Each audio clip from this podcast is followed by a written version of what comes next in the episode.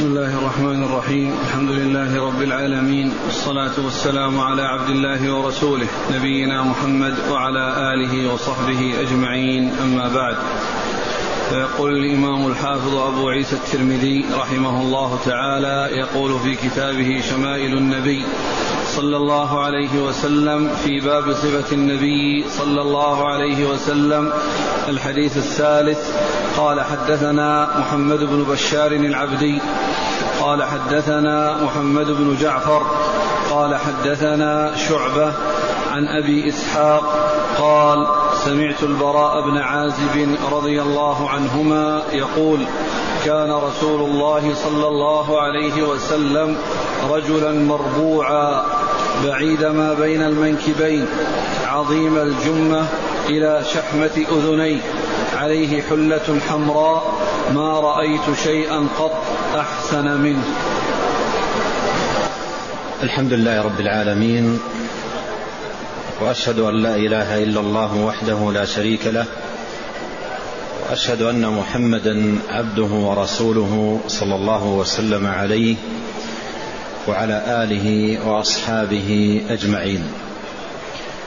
أما بعد اولا فيما يتعلق بعنوان الكتاب شمائل النبي صلى الله عليه وسلم الشمائل جمع شمال والشمال المراد بها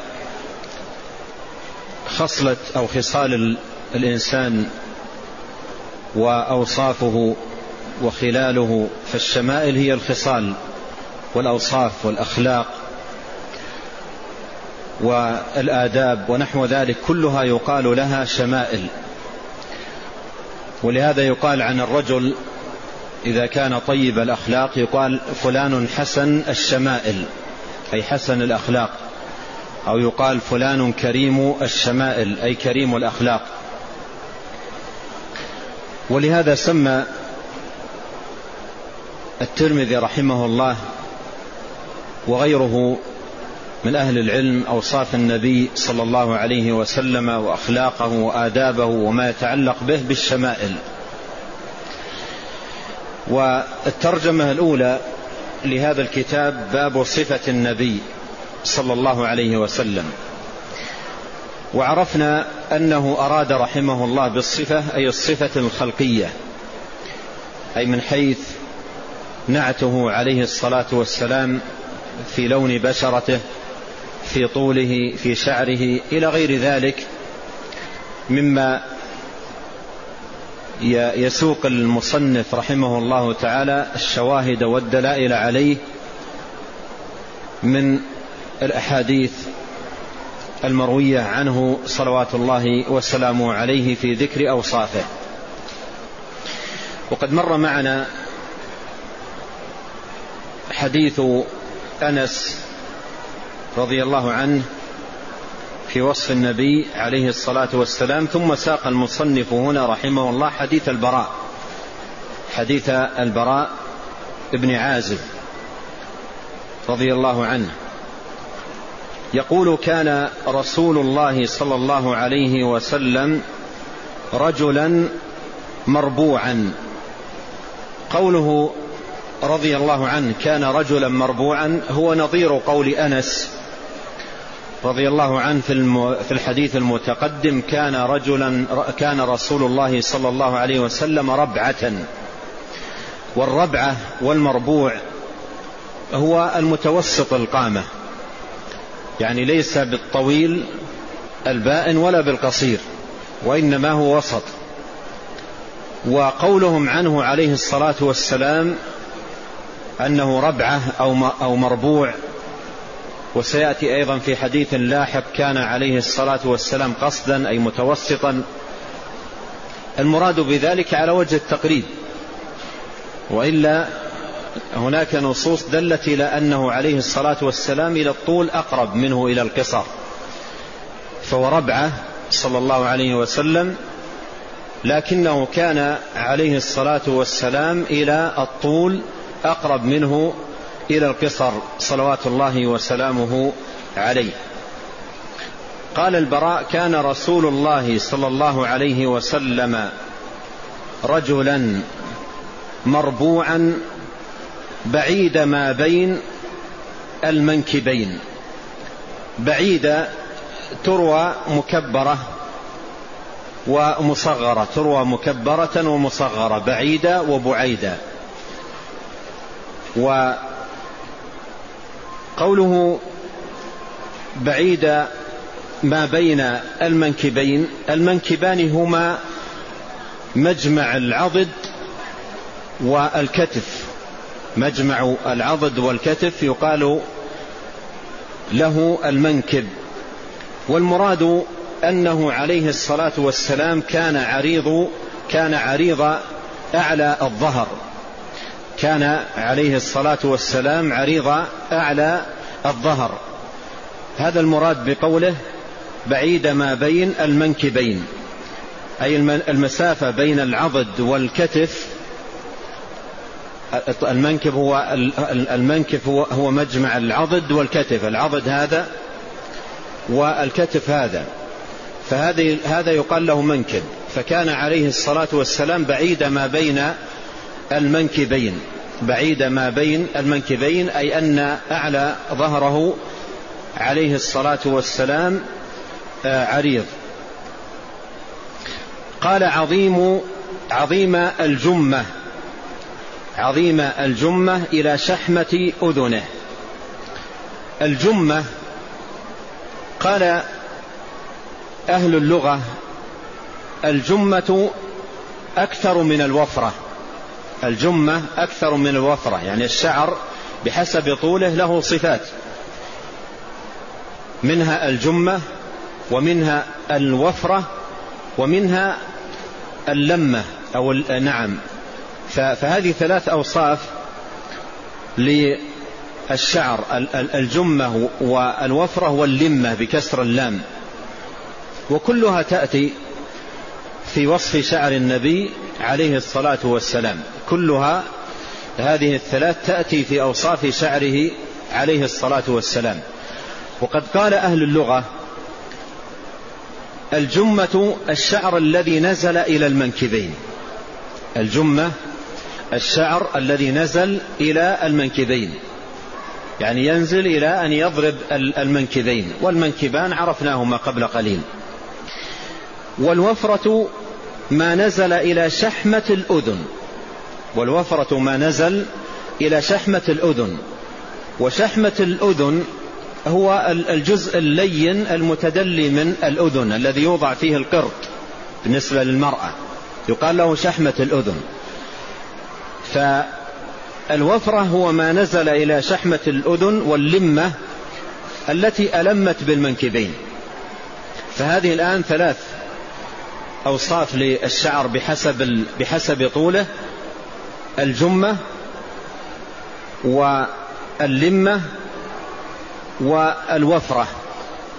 الجمة واللمة والوفرة.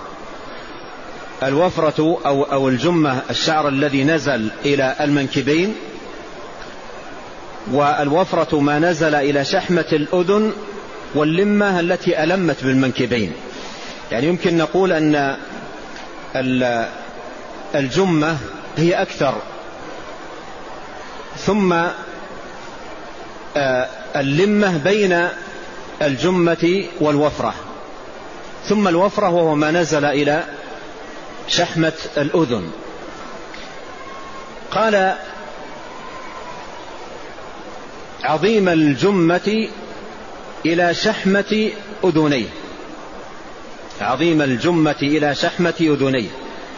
عرفنا من تعريف أهل اللغة أن الجمة الشعر الذي نزل إلى المنكبين. أن الجمة الشعر الذي نزل إلى المنكبين. فقوله عظيم الجمة إلى شحمة الأذن المراد بالجمة هنا الشعر. يعني عظيم الشعر إلى شحمة الأذن. وإلا فإن الشعر الذي إلى شحمة الأذن يقال له الوفرة كما مر. قال عظيم الجمة إلى شحمة أذنيه.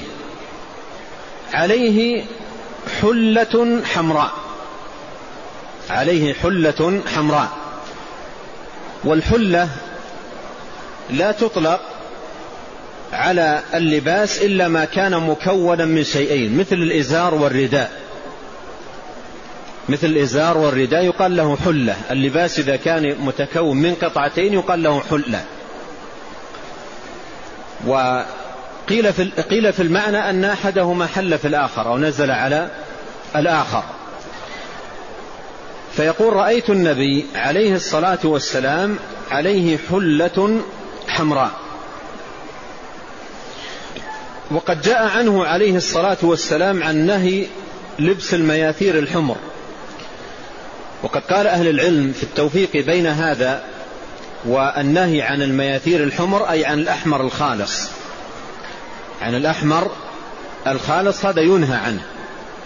أما إذا كان ليس أحمر خالص وإنما يخالطه لون آخر مثل البياض أو السواد أو نحو ذلك فهذا لا ينهى عنه. والنبي عليه الصلاة والسلام لبس حلة حمراء. ما رأيت شيئا قط أحسن منه ما رأيت شيئا. لم يقل رضي الله عنه إنسانا ليعم.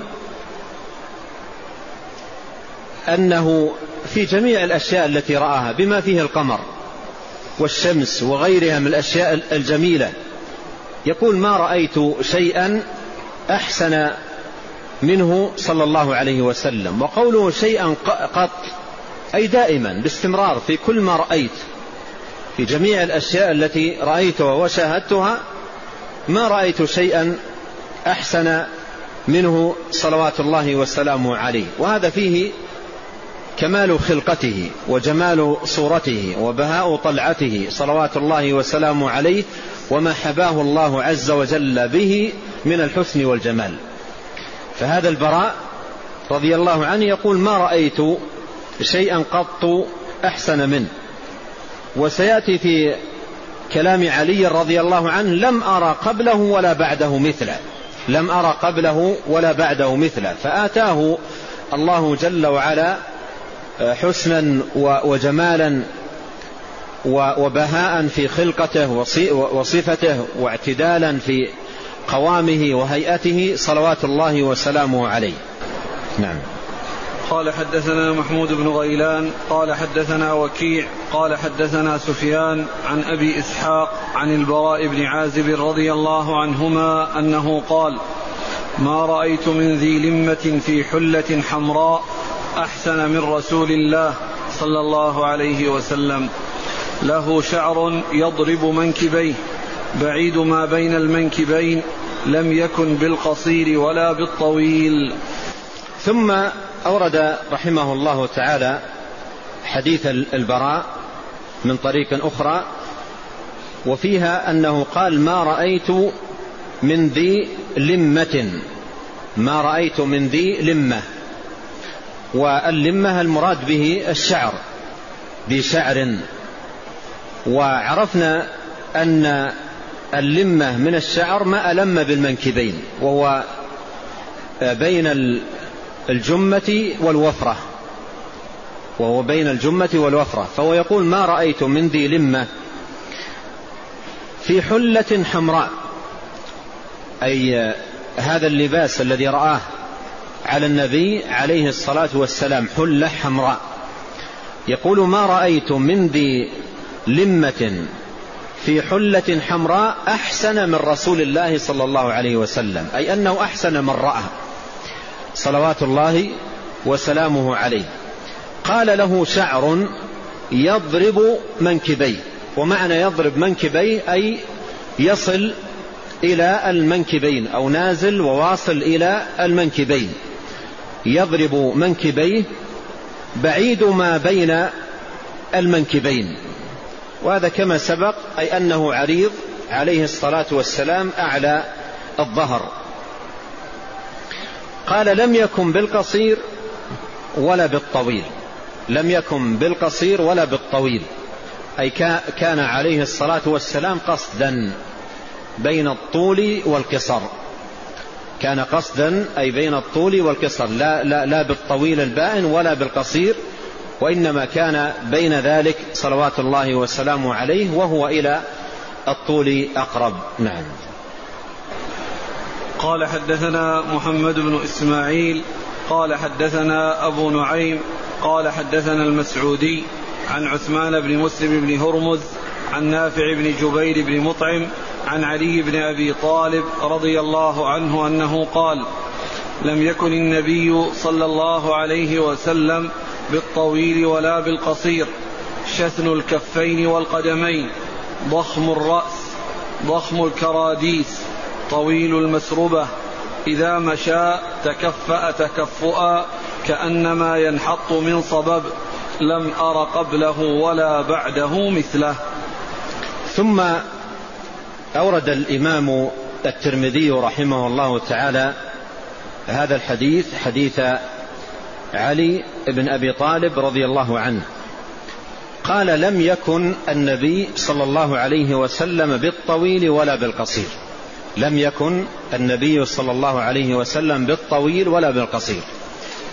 وهذه الصفة اشتركوا اشترك من وصف النبي صلى الله عليه وسلم بذكرها. وأن قامته عليه الصلاة والسلام قامة متوسطة. لا بالطويل ولا بالقصير. قال شثن الكفين والقدمين. شثن الكفين والقدمين. ومعنى شثن أي غليظ وضخم يعني كفه عليه الصلاة والسلام غليظة وضخمة بعض الشيء وهكذا قدماه عليه الصلاة والسلام.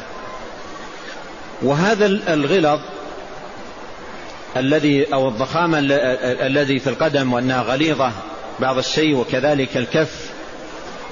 هذا لا يعني أن أنها آه، آه، يد مثلا خشنة لأن جاء في صفته وربما أنه يأتي معنا لاحقا يقول أنس ما رأيت آه، حريرا أو ما لمست يدي حريرا ألين من يد رسول الله صلى الله عليه وسلم أو كلاما هذا معناه.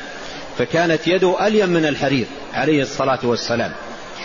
فهذا الغلظ أو الضخامة في اليد لا يلزم منه الخشونة. قال شثن الكفين والقدمين أي غليظ الكفين أو ضخم الكفين وضخم القدمين.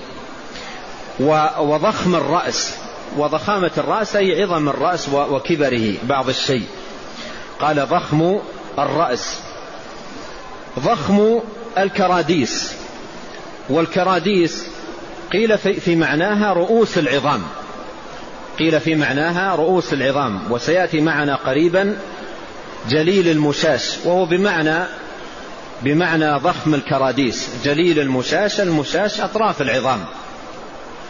والكراديس أيضا قيل في معناها أطراف العظام. وقيل مجمع العظام يعني المفاصل التي تلتقي فيها العظام يقال لها كراديس. فكان عليه الصلاة والسلام ضخم الكراديس. وهذه الأوصاف شثن الكفين والقدمين وضخم الكراديس ونحوها أيضا مما سيأتي كلها تدل على قوة بنيته. على قوة بنيته صلوات الله وسلامه عليه وأن الله عز وجل أعطاه جسما قويا يعني عظامه وبنيته وجسمه عليه الصلاة والسلام جسم قوي. قال طويل المسربة قال طويل المسربة والمسربة هي الشعر الذي يمتد من الصدر إلى السرة. الشعر الذي يمتد من من من الصدر إلى السرة يقال له المسربة. فكان عليه الصلاة والسلام له شعر طويل ممتد من صدره عليه الصلاة والسلام إلى سرته. قال إذا مشى تكفأ تكفؤا. إذا مشى تكفأ تكفؤا. وهذا مر معنا في حديث أنس المتقدم إذا مشى يتكفأ. قال إذا مشى تكفأ تكفؤا كأنما ينحط من صبب. الصبب هو من حط وما نزل من الأرض. يقال له صبب. فكأنما حط من صبب أي كأنما ينزل آه، أو يمشي في كأنما يمشي في نزول أو في منحدر من الأرض. كأنما ينحط من صبب. قال لم أرى قبله ولا بعده مثله. قال علي رضي الله عنه لم أرى قبله ولا بعده مثله. وهذا الحديث في إسناده المسعودي عبد الرحمن بن عبد الله بن عتبة بن مسعود صدوق اختلط قبل موته وعثمان بن مسلم فيه لين. لكن ذكر العلامة الألباني رحمه الله تعالى أن له طرقا يتقوى بها. نعم.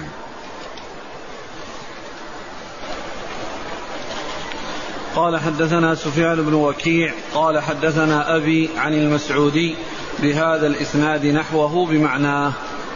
نعم. قال حدثنا أحمد بن عبدة الضبي البصري وعلي بن حجر وأبو جعفر محمد بن الحسين وهو ابن أبي حليمة. المعنى واحد. قالوا حدثنا عيسى بن يونس عن عمر بن عبد الله مولى غفرة قال حدثني إبراهيم بن محمد من ولد علي بن أبي طالب رضي الله عنه أنه قال كان علي رضي الله عنه إذا وصف رسول الله صلى الله عليه وسلم قال لم يكن رسول الله بالطويل الممغط الممغط ولا بالقصير المتردد. كان ربعة من القوم. لم يكن بالجعد القطط ولا بالسبط. كان جعدا رجلا. ولم يكن بالمطهم ولا بالمكلثم. وكان في وجهه تدوير أبيض مشرب أدعج العينين. أهدب الأشفار جليل المشاش والكتد أجرد ذو مسربة شثن الكفين والقدمين. إذا مشى تقلع كأنما ينحط في صبب وإذا التفت التفت معا. بين كتفيه خاتم النبوة وهو خاتم النبيين. أجود الناس صدرا وأصدق الناس لهجة وألينهم عريكة وأكرمهم عشرة. من رآه بديهة هابه ومن خالطه معرفة أحبه. يقول ناعته لم أر قبله ولا بعده مثله. قال أبو عيسى سمعت أبا جعفر محمد بن الحسين يقول سمعت الأصمعي يقول في تفسير صفة النبي صلى الله عليه وسلم الممغط الذاهب طولا. وقال سمعت أعرابيا يقول في كلامه تمغط في, نش في نشابته أي مدها مدا شديدا والمتردد الداخل بعضه في بعض قصرا وأما القطط فشديد الجعودة والرجل الذي في شعره حجونة أي تثنى قليلا وأما المطهم فالبادن الكثير اللحم والمكلثم المدور الوجه والمشرب الذي في بياضه حمرة والأدعج الشديد سواد العين والأهدب الطويل الأشفار والكتد مجتمع الكتفين وهو الكاهل. والمسربة هو الشعر الدقيق الذي كأنه قضيب من الصدر إلى السرة والشثن الغليظ الأصابع من الكفين والقدمين والتقلع أن يمشي بقوة والصبب الحدور. يقال انحدرنا في صبوب وصبب. وقوله جليل المشاش يريد رؤوس المناكب. والعشرة الصحبة. والعشير الصاحب. والبديهة المفاجأة. يقال بدهته بأمر أي فجأته. ثم أورد الإمام الترمذي رحمه الله تعالى هذا الحديث عن علي بن أبي طالب رضي الله عنه في وصف النبي صلى الله عليه وسلم. قال رضي الله عنه لم يكن رسول الله صلى الله عليه وسلم بالطويل الممغط. لم يكن بالطويل الممغط أي شديد الطول. وقد مر معنا في حديث أنس المتقدم لم يكن بالطويل البائن وهو بمعنى ما جاء هنا الطويل الممغط. والانمغاط هو بمعنى البائن الذي امتد في الطول. فلم يكن عليه الصلاة والسلام بالطويل البائن والطويل الممغط أي الطويل الشديد الطول ولا بالقصير المتردد ولا بالقصير المتردد يعني شديد القصر. قال كان ربعة من القوم كان ربعة من القوم أي كان وسطا من القوم يعني من الرجال. كان عليه الصلاة والسلام وسطا لا بالطويل البائن ولا بالقصير صلوات الله وسلامه عليه. قال لم يكن بالجعد القطط لم يكن بالجعد القطط ولا بالسبط. وهذا مر معنا. والجعودة التثني في الشعر والتعطف فيه ودخول بعضه في بعض. لم يكن بالجعد القطط أي الجعد الذي في شعره جعودة شديدة و ولا بالسبط يعني لم يكن شعره عليه الصلاة والسلام شعرا مسترسلا وإنما كان وسطا بين ذلك. قال كان جعدا رجلا كان جعدا رجلا. وهذا توضيح للبينية بين الجعد القطط وبين السبط أو السبط. آه، البينية التي بينهما وضحها بقوله كان جعدا رجلا. كان جعدا رجلا يعني لم يكن شعره آه، مسترسلا وإنما كان الشعر يعني متماسك أو شاد وأيضا رجل ليس متثني ومتجعد ومتداخل وملتوي بعضه على بعض. قال كان جعدا رجلا. فقوله كان جعدا رجلا المراد به أي أنه بين الجعد القطط والسبط. ولم يكن بالمطهم ولم يكن بالمطهم المطهم السمين الممتلئ فلم يكن عليه الصلاة والسلام كذلك. يعني لم يكن آه، جسمه آه، جسما سمينا ممتلئا مترهلا لم يكن كذلك صلوات الله وسلامه عليه. قال ولا بالمكلثم ولا بالمكلثم. والمكلثم المراد به الاستدارة التامة للوجه. المراد به الاستدارة التامة للوجه أن يكون الوجه مستديرا غاية الاستدارة. أن يكون الوجه مستديرا غاية الاستدارة. فالنبي عليه الصلاة والسلام لم يكن وجهه كذلك يعني لم يكن مستديرا غاية الاستدارة. وإنما كان عليه الصلاة والسلام بين الاستدارة والإسالة. بين الاستدارة والإسالة يعني في الوجه شيء من الاستدارة لكنه أيضا فيه إسالة. لم يكن مستديرا استدارة تامة وإنما كان عليه الصلاة والسلام بين الاستدارة والإسالة. قال وكان ولا بالمكلثم وكان في وجهه تدوير. وكان في وجهه تدوير. آه، آه، وعرفنا أن نفي أن أنه عليه الصلاة والسلام نفي أنه مكلثم يفيد أنه ليست استدارة تامة للوجه. فإذا قوله وفي وكان في وجهه تدوير أي تدوير مع شيء من الإسالة فهو بين التدوير والإسالة صلوات الله وسلامه عليه. قال أبيض مشرب. أبيض مشرب يعني ليس بياضه البياض الذي يوصف بأنه أمهق يعني البياض الخالص أو البياض الصرف. وإنما كان عليه الصلاة والسلام أبيض مشرب. وكان عليه الصلاة والسلام بياضه مشرب بحمرة. ولهذا سيأتي في, في وصفه أنه أزهر اللون. ومعنى أزهر اللون أي أنه آه، أبيض بياضا مشربا بحمرة. أبيض بياضا مشربا بحمرة. قال أدعج العينين. أدعج العينين. ومعنى أدعج أي أسود.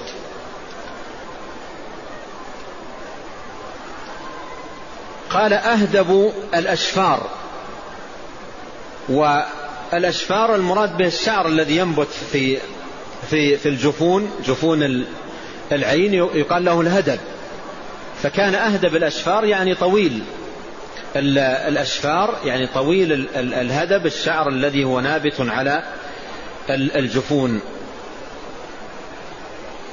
قال جليل المشاش. وهذا بمعنى ما تقدم ضخم الكراديس. جليل المشاش المشاش هي رؤوس العظام. والكتد مجمع الكتفين ويقال له الكاهل. و فكان من وصفه عليه الصلاة والسلام أنه جليل الكتد أي عظيم الكتد عظيم الكاهل. وسبق أن مر معنا في وصفه أنه عليه الصلاة والسلام بعيد ما بين المنكبين وهذا بمعناه. قال أجرد قال أجرد ذو مسربة ذو, ذو مسربة. أجرد أي غير أشعر يعني صدره عليه الصلاة والسلام وجسمه لم يكن ذاك الجسم الكثيف الشعر ولهذا ذكر آه، في أو في وصفه عليه الصلاة والسلام في هذا الحديث وأحاديث تأتي مواضع الشعر التي كانت في بدنه عليه الصلاة والسلام. فمعنى أجرد أي غير أشعر. والأشعر كثير الشعر. الأشعر يعني كثير الشعر على بدنه. فلم يكن عليه الصلاة والسلام أشعر بل كان أجرد وفي في في في مواضع من جسمه شعر ذكر في وصفه عليه الصلاة والسلام مثل ما ذكر هنا قال ذو مسربة والمسربة عرفنا المراد بها وهو الشعر الذي ينزل من الصدر إلى السرة. قال شثن الكفين والقدمين مر مع معنى ذلك. قال إذا مشى تقلع إذا مشى تقلع كأنما ينحط في صبب إذا مشى تقلع يعني مشيه عليه الصلاة والسلام مشي القوي. صلوات الله وسلامه عليه. ليس المشي المتماوت أو ذاك الذي ينهض رجله بتثاقل من الأرض.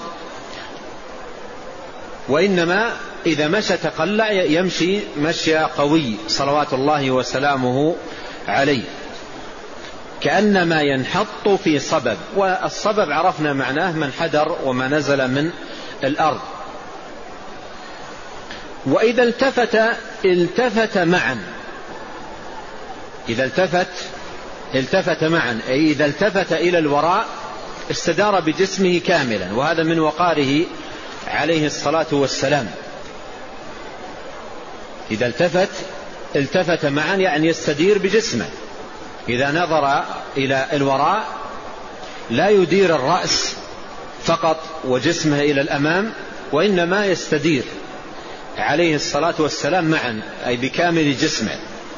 أما النظر اليسير إلى اليمين أو إلى اليسار غير داخل هنا وإنما المراد إذا التفت إلى الخلف أو التفت إلى الوراء يستدير عليه الصلاة والسلام بجسمه. قال وإذا التفت التفت معا.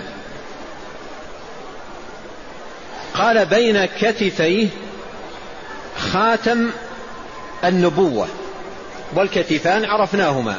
بين الكتفين أي في, في, في, في الظهر عليه الصلاة والسلام خاتم النبوة. وهي قطعة من اللحم بارزة. سيأتي أحاديث عديدة في ترجمة خاصة بهذا عند المصنف رحمه الله تعالى وهو خاتم النبيين أي آخرهم فلا نبي بعده عليه الصلاة والسلام. كما قال الله تعالى ما كان محمد أبا أحد من رجالكم ولكن رسول الله وخاتم النبيين. أي آخرهم فلا نبي بعده عليه الصلاة والسلام. قال أجود الناس صدرا. وهذا فيه رحابة صدره عليه الصلاة والسلام وسعة صدره.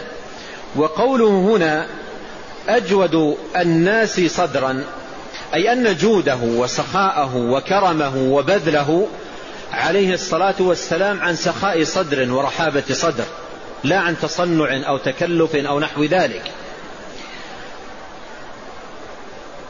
وأصدق الناس لهجة أي أصدقهم حديثا. صلوات الله أصدق الناس حديثا. صلوات الله وسلامه عليه. وهو, وهو منذ نشأته عليه الصلاة والسلام عرف في قومه بالصادق الأمين. وألينهم عريكة. المراد بالعريكة أي الطبيعة والسجية.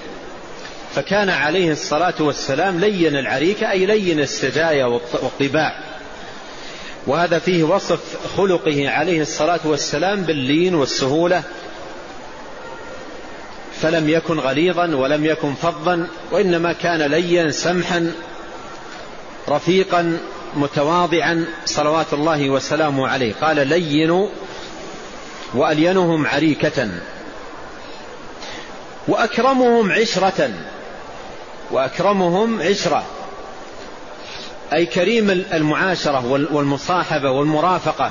صلوات الله وسلامه عليه. فهو يعامل من يعاشر ومن يخالط أحسن معاملة. صلى الله عليه وسلم. من رآه بديهة هابة. يعني من رآه من أول مرة يهابه لأنه عليه الصلاة والسلام مهيب له هيبة. وجعل الله سبحانه وتعالى له في القلوب هيبة فمن يراه من أول مرة يهابه. من رآه بديهة أي فجأة أو لأول مرة هابه. ومن خالطه معرفة أحبه. من خالطه معرفة أحبه. أي من صاحبه وجالسه وماشاه ورافقه عليه الصلاة والسلام أحبه لأنه لا يرى فيه إلا ما يدعو إلى حبه. عليه الصلاة والسلام من كريم الأخلاق وطيب المعاملات وحسن المعاشرة. وقد قال الله تعالى فبما رحمة من الله لنت لهم ولو كنت فظا غليظ القلب لانفضوا من حولك. قال يقول ناعته أي يقول واصفه من يصفه الناعت هو الواصف. يقول ناعته لم أرى قبله ولا بعده مثله. لم أرى قبله ولا بعده مثله. وهذه وردت في غير قول واحد ممن وصفه صلوات الله وسلامه عليه. وهذا الحديث في إسناده مقال. عمر بن عبد الله مولى غفرة ضعيف. وفي الحديث انقطاع بين إبراهيم بن محمد وبين علي رضي الله عنه. في انقطاع بين إبراهيم بن محمد وبين علي رضي الله عنه. وبهذا أعله الإمام الترمذي رحمه الله تعالى في كتابه الجامع فقد رواه في كتابه الجامع.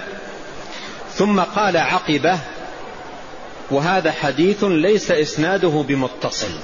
وهذا حديث ليس بإسناده ليس إسناده بمتصل أي أن فيه انقطاعا بين إبراهيم بن محمد وبين علي رضي الله عنه.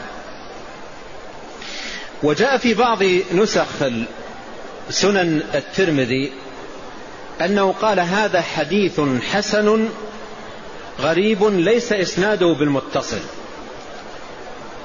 لكن كما في الطبعة المحققة بتحقيق بشار للجامع للترمذي بين أن أن أكثر النسخ الخطية للكتاب ليس فيها حسن غريب.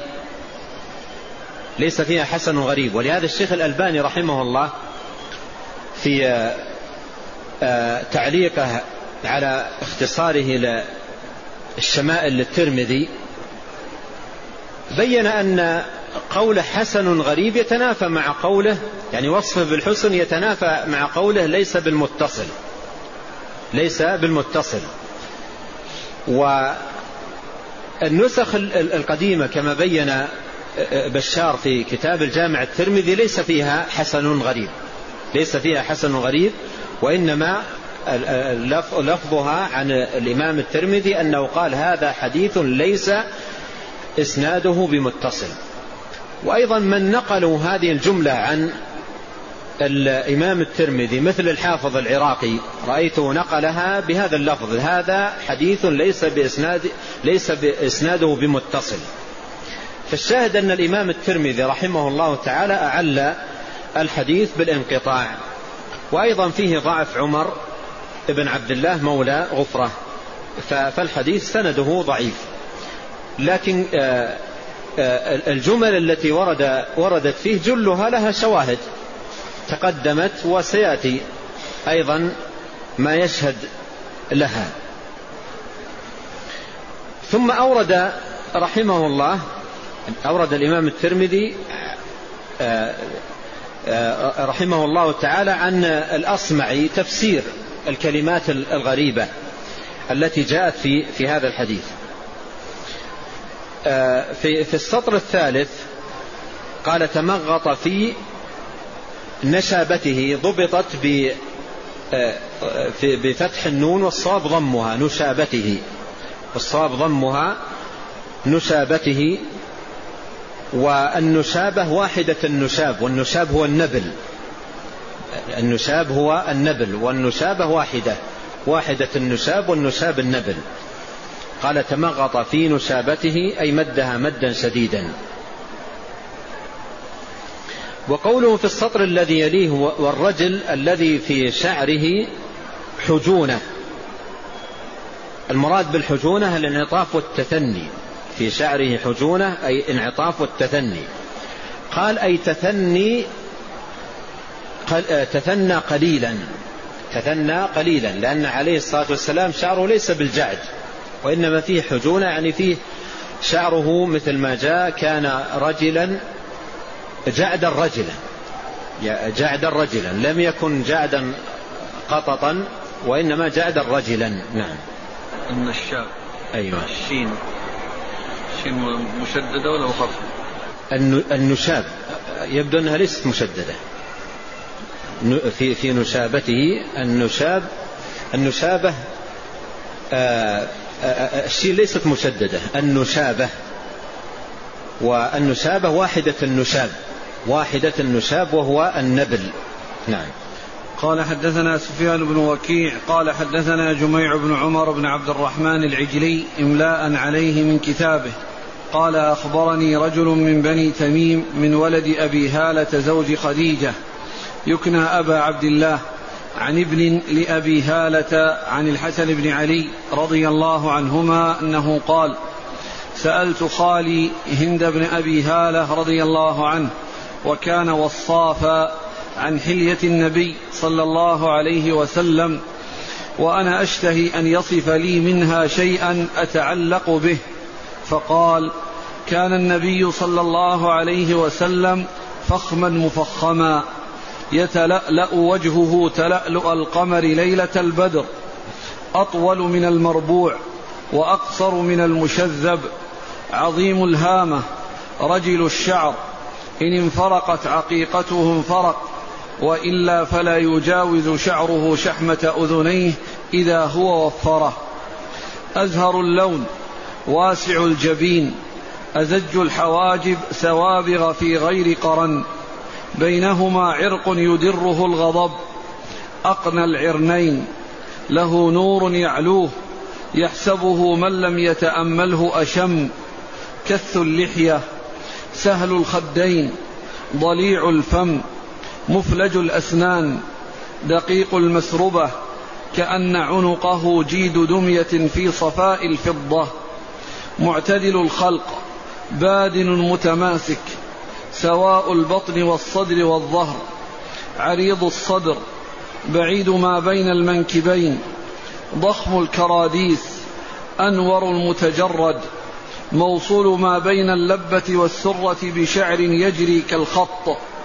عاري الثديين والبطن مما سوى ذلك. أشعر الذراعين والمنكبين وأعالي الصدر. طويل الزندين. رحب الراحة. شثن الكفين والقدمين. سائل الأطراف. أو قال سائن الأطراف. خمصان الأخمصين. مسيح القدمين. ينبو عنهما الماء إذا زال زال قلعا يخطو تكفيا ويمشي هونا ذريع المشية. كما جل نظره الملاحظة يسوق أصحابه يبدأ من لقي بالسلام. صلى الله عليه وسلم. ثم أورد رحمه الله تعالى هذا الحديث حديث هند بن أبي هالة رضي الله عنه وكان وصافا. وكان وصافا الوصاف هو الذي له معرفة بالوصف. له معرفة ودراية وخبرة بالوصف. والوصف ليس كل أحد يجيده. فمن الناس من يرى الشخص مرات ويقال صفه لي فلا يستطيع. ومنهم بالمرة أو المرتين يصفه وصفا دقيقا. مثل هذا يقال له كان وصافا يعني له معرفة وله دراية وخبرة بالوصف فكان رضي الله عنه وصافا. وهذا الحديث حديث هند بن أبي هالة هو حديث طويل حديث طويل. والإمام الترمذي رحمه الله أورد بعضه هنا وسيأتي مقطعا في في مواضع من آه، من كتابه هذا الشمائل. وممن ساقه بتمامه كاملا الإمام المزي رحمه الله تعالى في مقدمة كتابه تهذيب الكمال. فساق هذا الحديث بسنده وأتى به كاملا. وهو حديث طويل جدا. وإسناده لا يثبت كما سيأتي بيان ذلك في بعد الفراغ من الكلام على معاني الحديث وألفاظه. قال وكان وصافا. قال الحسن بن علي سألت خالي هند بن أبي هالة وكان وصافا عن حلية النبي صلى الله عليه وسلم والمراد بالحلية أي صفته ونعته صلى الله عليه وسلم. واختار هذه اللفظة لأن صفة النبي صلى الله عليه وسلم حلية وجمال. قال عن حلية النبي صلى الله عليه وسلم وأنا أشتهي أن يصف لي منه شيئا أتعلق به. والمراد بالتعلق هنا أي تعلق العلم والمعرفة. يعني تكون عندي صفة أحفظها وأضبطها بحيث أكون على ذكر وعلى معرفة بوصفه من خلال هذه الألفاظ والجمل التي أحفظها فأتعلق بها يعني تعلق علم ومعرفة. بمعنى أنه يعطيه وصفا يعينه على ضبط أوصاف النبي عليه الصلاة والسلام. والحسن بن علي ممن أكرمهم الله عز وجل برؤية النبي عليه الصلاة والسلام ولكنه رآه وكان صغيرا رضي الله عنه. فربما أنه أراد من خاله هند رضي الله عنه وكان وصافا خبير بالوصف أن يعطيه جمل في أوصاف النبي عليه الصلاة والسلام بحيث يتعلق بها في باب المعرفة والعلم بأوصاف النبي عليه الصلاة والسلام. قال كان النبي صلى الله عليه وسلم فخما مفخما فخما عظيما هو عليه الصلاة والسلام في أوصافه وفي هيئته وفي مظهره وفي حليته وفي صفته كان عظيما صلى الله عليه وسلم وكان مفخما أي معظما في صدور أصحابه وفي آه، في صدر من يراه عليه الصلاة والسلام فكان فخما مفخما. يتلألأ وجهه تلألؤ القمر ليلة البدر والتلألؤ الإشراق والإضاءة. فكان عليه الصلاة والسلام وجهه وجه مشرق مضيء متلألئ تلألؤ القمر.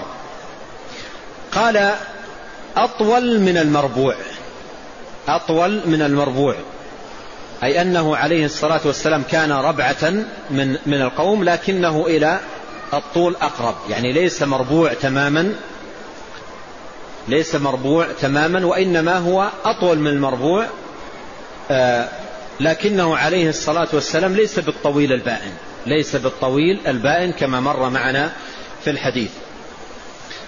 قال وأقصر من المشدب المشدب هو طويل القامة مع النحافة. المشدب طويل القامة مع مع النحافة. فكان عليه الصلاة والسلام أطول من المشدب وأطول كان أقصر من المشدب وأطول من المربوع.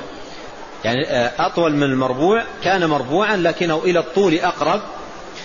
وقوله أصغر من المشدب يعني الرجل المشدب هو الطويل وطوله على نحف يعني نحيف في نحف. والنحيف الطويل يظهر طوله بشكل واضح. فالشاهد أنه عليه الصلاة والسلام كان أقصر من المشدب وأطول من المربوع. والمربوع هو الرجل الوسط في, في طوله. عظيم الهامة أي الرأس وهذا مر معنا. رجل الشعر. رجل الشعر يعني في في في شعره تثني يسير. أيضا وهذا مر هذا المعنى مر معنا. تثن يسير أو قليل. إن انفرقت عقيقته العقيقة الشعر إذا انفرقت عقيقته فرق. إن انفرقت عقيقته فرق. وإلا فلا يجاوز شعره شحمة أذنيه إذا هو وفره. إذا هو وفره. قوله إذا إن انفرقت عقيقته فرق. يعني إذا كان شعره طوله يسمح أو يساعد أن يفرقه أن يجعله فرقتين فعل. وإلا فلا يعني وإلا يبقيه مسترسلا على حاله. وإلا يبقيه مسترسلا على حاله. قال ابن القيم رحمه الله في الزاد وكان أولا يسدل شعره ثم فرقه. قال, قال والفرق أن يجعل شعره فرقتين. أن يجعل شعره فرقتين كل فرقة ذؤابة. كل فرقة ذؤابة. والسدل أن يجعله من ورائه لا يجعله فرقتين.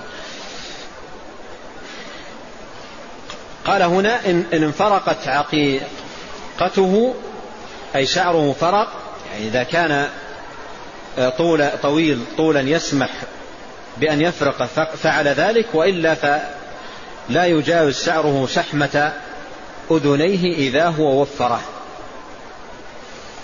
قال أزهر اللون. والأزهر هو الأبيض بياضا مشربا بحمرة. واسع الجبين. والجبين معروف ومعنى واسع أي ممتد الجبين. من حيث الطول ومن حيث العرض.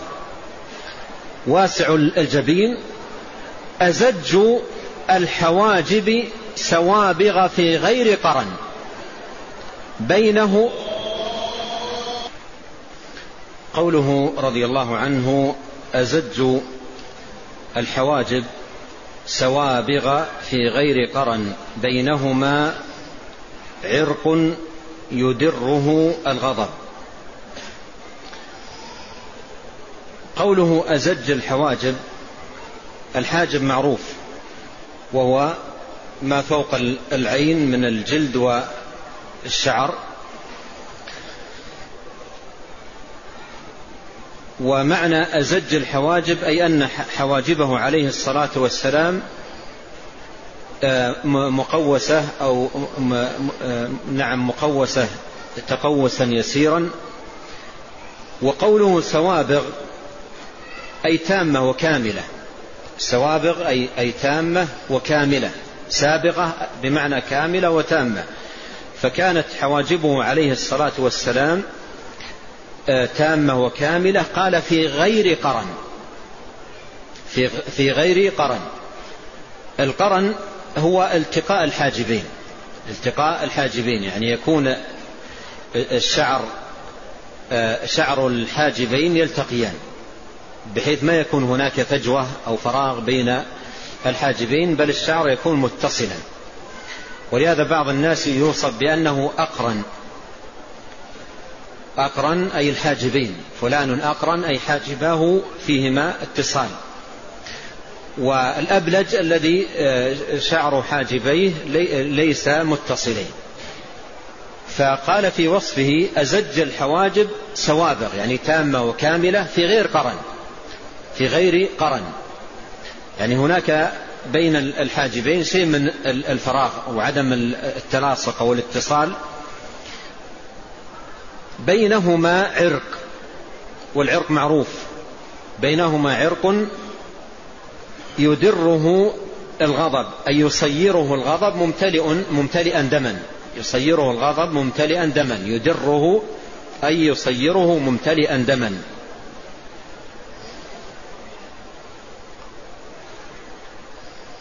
وفي غير قرن يعني في غير اقتران الحاجبين. نعم.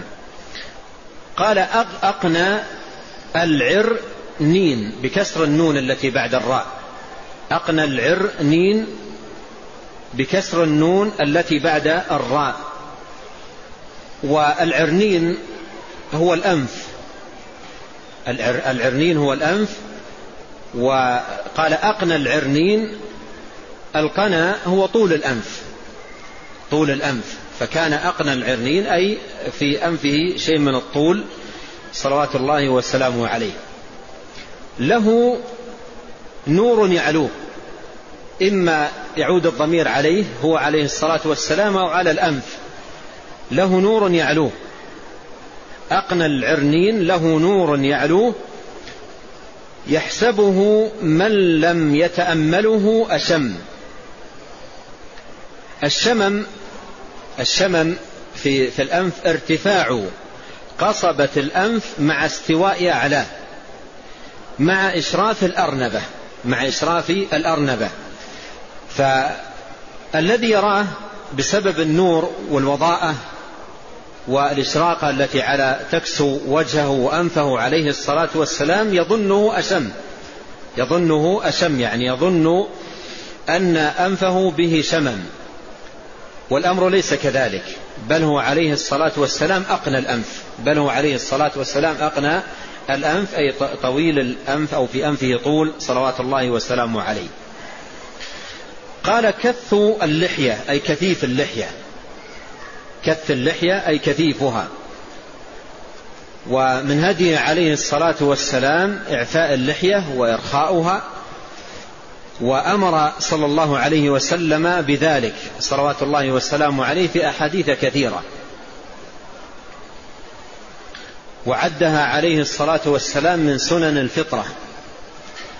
وعد حلقها من أوصاف المجوس ومن أوصاف المشركين في غير ما حديث. وجاء عنه أحاديث كثيرة في النهي عن ذلك. ولا شك أن محبته عليه الصلاة والسلام تدفع الإنسان دفعا إلى الاقتداء به في إعفاء اللحية كما كان صلوات الله وسلامه عليه. كان كث اللحية أي كثيفها. سهل الخدين. وجاء في بعض الروايات أسيل الخدين. سهل الخدين وفي بعض الروايات أسيل الخدين. يعني الخدان ليس مرتفعين. ضليع الفم أي عظيم الفم. مفلج الأسنان أي أي منفرج الأسنان. بين الأسنان شيء من الفرجة أو المسافة اليسيرة. وهذا نوع من الحسن جعله الله سبحانه وتعالى عليه خلقة. ولهذا نهى عليه الصلاة والسلام عن التفلج للحسن. نهى عن التفلج للحسن يعني أن تعمد المرأة إلى جعل أسنانها الملتصقة متفلجة. طلبا للحسن هذا تغيير. نهى عنه صلوات الله وسلامه عليه. قال مفلج الأسنان مفلج الأسنان دقيق المسربة الدقيق المسربة. والمسربة عرفنا المراد بها وهو أنه الشعر الذي بين الصدر والسرة. ومعنى دقيق أي رقيق رقيق هذا الشعر. قال كأن عنقه جيد دمية في صفاء الفضة. الدمية الصورة المتخذة من العاج ونحوه. والمراد هنا وصف جمال عنقه عليه الصلاة والسلام واعتدالها وقوامها. وقوله معتدل الخلق أي أن خلقه عليه الصلاة والسلام قوام. قد مر معنا مثل هذا المعنى. قال بادن متماسك بادن متماسك. مر معنا في وصف علي رضي الله عنه قال لم يكن بالمطهم يعني السمين. وهنا قال باد متماسك أي أن جسمه عليه الصلاة والسلام ليس جسما نحيلا. ليس جسما نحيلا وأيضا ليس جسما متينا سمينا وإنما جسم ممتلئ. ليس بالجسم النحيل أو, أو الضعيف ولا أيضا بالجسم الثخين المترهل وإنما كان بادنا متماسك. وهذا فيه وصف لجسمه بالقوة عليه الصلاة والسلام. قال سواء البطن والصدر والظهر. سواء سواء البطن والصدر والظهر. يعني ليس في بطنه نتوء. ليس في بطنه نتوء أو بروز. وإنما هي سواء أي معتدلة متساوية ليس في بعضها تقدم أو, أو في بعضها تأخر وإنما كانت مستوية. سواء البطن والصدر والظهر. عريض الصدر أي أن صدره عليه الصلاة والسلام رحب وواسع. بعيد ما بين المنكبين وهذا عرفنا معناه. وضخم الكراديس أيضا عرفنا معناه. أنور المتجرد أنور المتجرد. أي نير العضو المتجرد من الشعر. أو كذلك المتجرد من الثياب. المتجرد يعني ما كان من بدنه مجردا من شعر أو مجردا من الثياب يظهر له نور ووضاءة. صلوات الله وسلامه عليه. موصول ما بين اللبة والسرة بشعر يجري كالخط. اللبة هي النقرة التي فوق الصدر. النقرة التي فوق الصدر فموصول ما بين اللبة والسرة بشعر يجري كالخط. ومر معنا أنه دقيق المسربة عاري الثديين والبطن. يعني ثدياه عليه الصلاة والسلام وبطنه ليس عليهما شعر. مما سوى ذلك. يعني مما سوى الشعر الذي جاء ذكره. قال أشعر الذراعين والمنكبين وأعالي الصدر. أي هذه المواضع من بدنه آه، الذراعان والمنكبان وأعالي الصدر كانت آه، آه، عليها شعر فكان أشعر الذراعين والمنكبين وأعالي الصدر. طويل الزندين والزندان أسفل الذراع فكان عليه الصلاة والسلام طويل الزندين. رحب الراحة أي راحته واسعة صلى الله عليه وسلم. شثن الكفين والقدمين مر معناهما. سائل الأطراف أو قال سائن الأطراف. أي طول أطرافه طول معتدل. طول أطرافه عليه الصلاة والسلام طول معتدل. خمصان الأخمصين. الأخمص هو الموضع الذي لا يمس الأرض عند الوطأ